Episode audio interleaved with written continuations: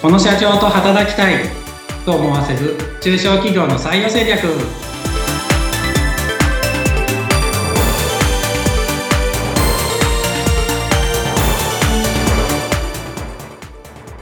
採用定着士で社会保険労務士の梅田ですはい、そしてご一緒するのは水野由紀です。梅田さん、今回もよろしくお願いします。よろしくお願いします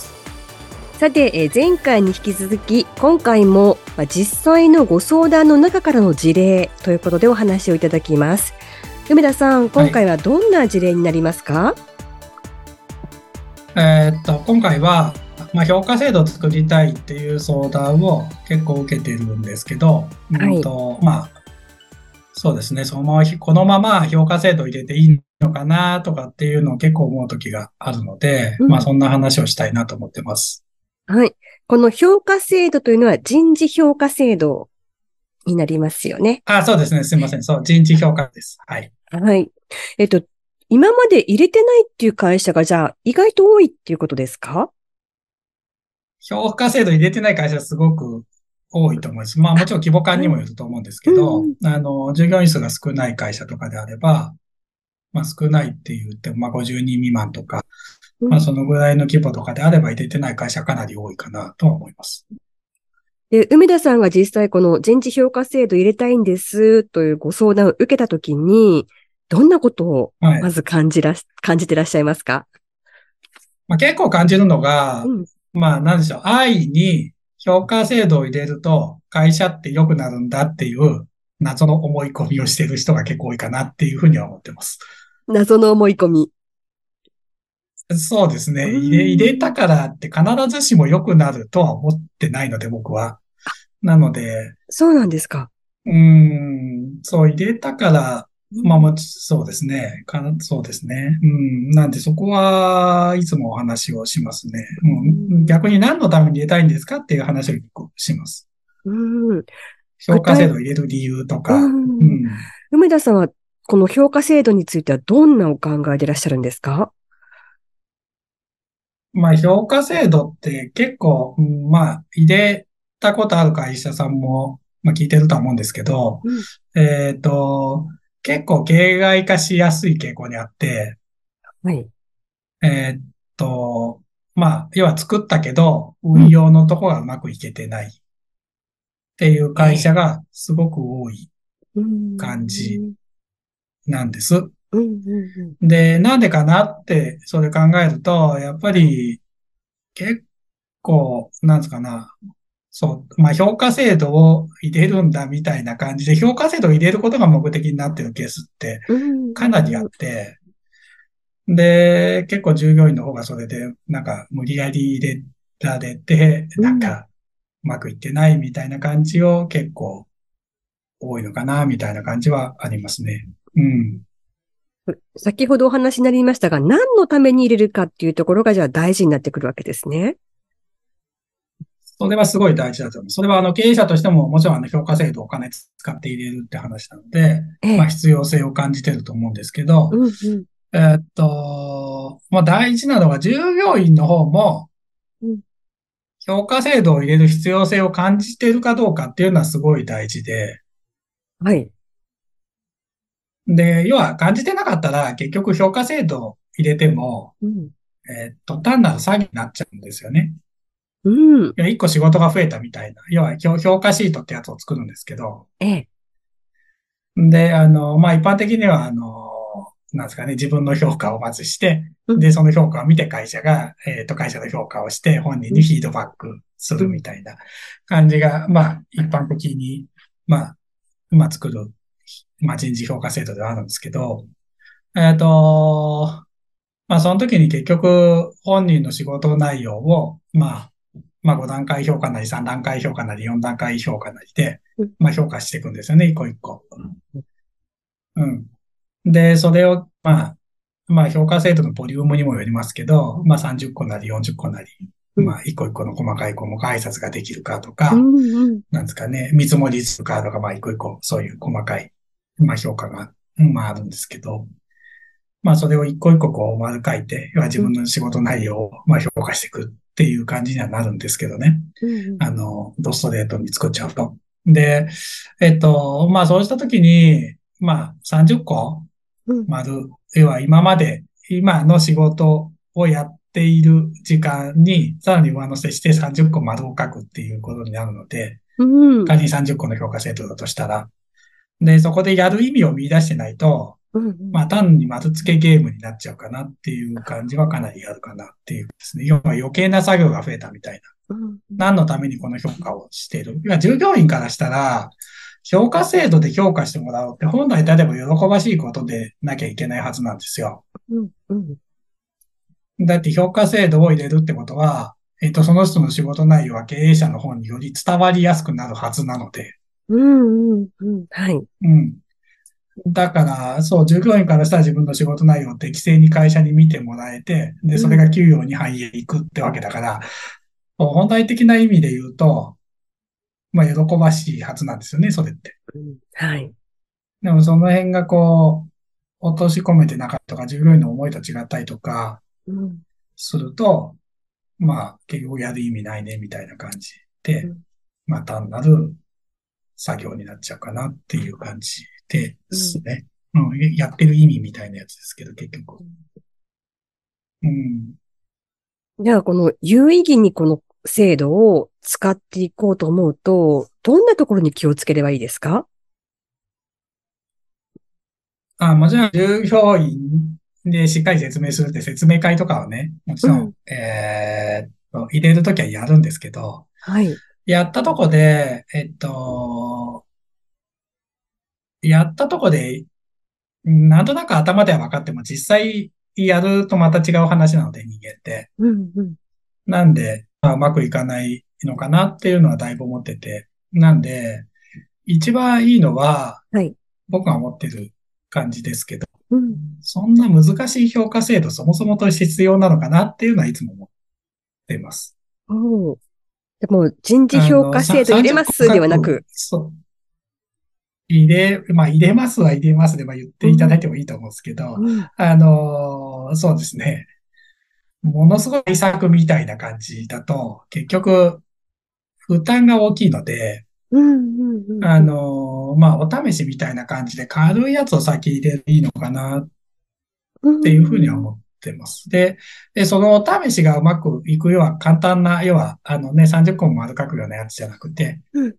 えーっと、まあ5つなり10個ぐらいでいいと思うんですけど、まあそのぐらい丸書いて、まず人を評価するっていうことえに慣れてない会社もあったりとか、慣れてない人って多いんで、はい。はい。そう。で、そういう人にいきなし難しいやつをやると、まあ、ほぼほぼ頭がパンクして、あの、まあ、なんですかね。まあ結構、な、ね、あの、投げやりになって真面目にやらなかったりとかになっちゃうので、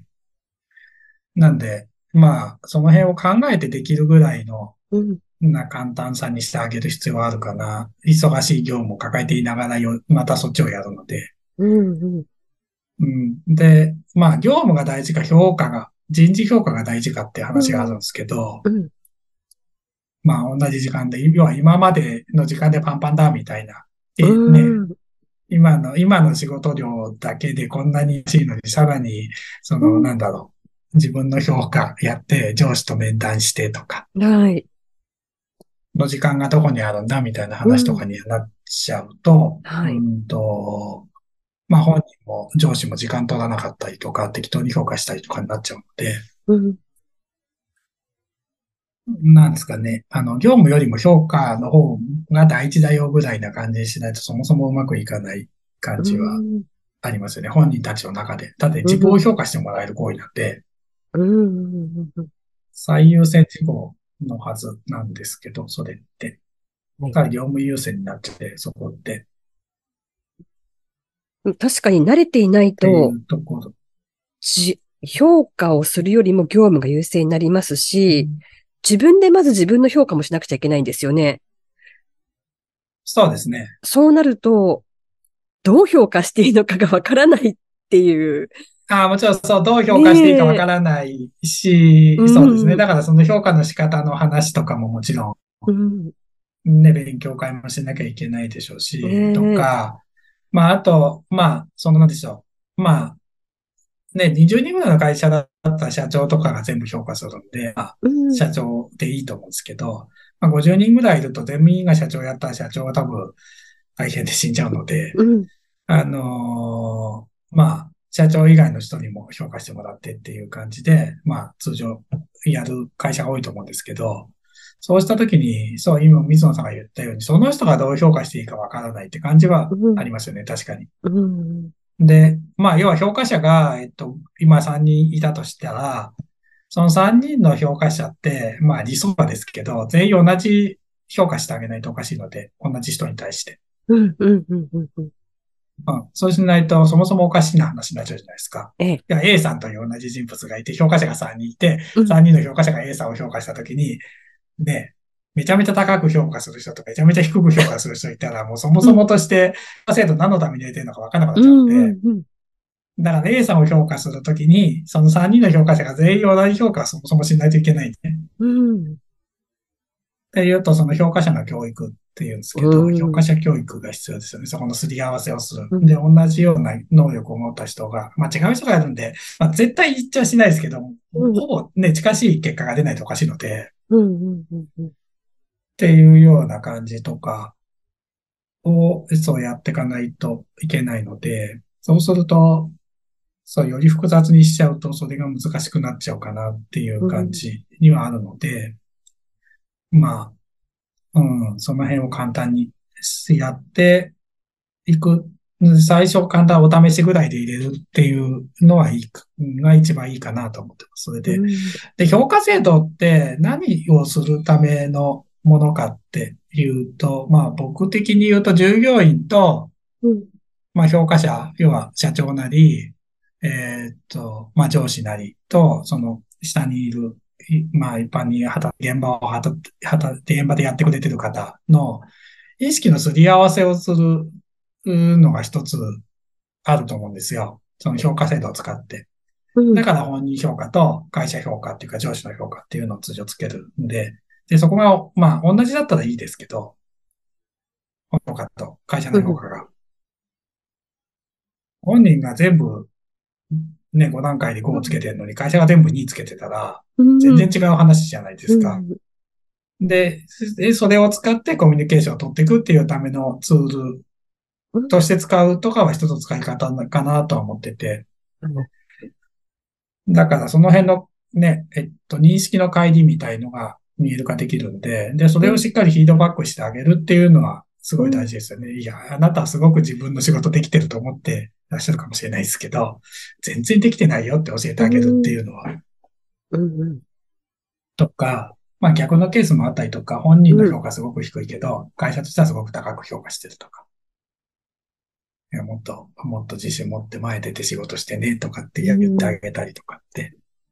言ったりとか、うんまあ、いろいろそう、そこの帰りで、まあ、ね、えーっと、今までお話ししてるようなことってかなり起こってるんで、認識の帰りっていう部分で。はいだから、それをするためのツールとして、まず使い始めたりするのがいいのかなとは思ってるますね。で、それをやるのにそんないっぱいの評価必要なのかなとか思ったりとか。うん。この人事評価制度、興味のある会社はじゃあたくさんあるということですよね。興味のある会社はたくさんありますね。うん。ただその入れる目的であったりとか、入れ方であったりとか、それから負担になるような入れ方をするのではなくて、まずはご自身の会社でどんなことが必要なのか、それから、えーっと、それを使ってどうしたいのかっていうところをまず考えて、それから100点目指すんじゃなくって、まあ、少しずつ、こう少しずつ少しずつ一歩ずつ入れていくっていうのが、そう、そうですね。そうですね。あの、もう続くようにやるっていうのは僕一番大事だと思ってて、はい。あの、それはあの会社のレベルと思うんですけど、今の現状のその、勤めてる従業員の。で、評価制度やったことがあるよって人ばっかだったら、それはうん多少ちょっと複雑なやつ入れてもいけると思うんですけど、ほぼほぼやったことないよっていう人ばっかだったら、すごく、あの、簡単なやつを入れて、まず評価っていうものに慣らしていくっていうのが大事だと思うんで、まあ、そう、無理して100点の完璧なやつを求めがちなんですけど、結構日本人って特に。だそれだと、どうしても、継続しなくなって、だったら、そう、継続しながらちょっとずつレベル上げていけばいいのかな、時間かけて3年、4年計画とかでやってもいいのかなとかっていうのは、本当に思ってます。はい。ということで、今回は、えー、人事の評価制度についてお伺いをしてきました。梅田さん、今回もどうもありがとうございました。ありがとうございました。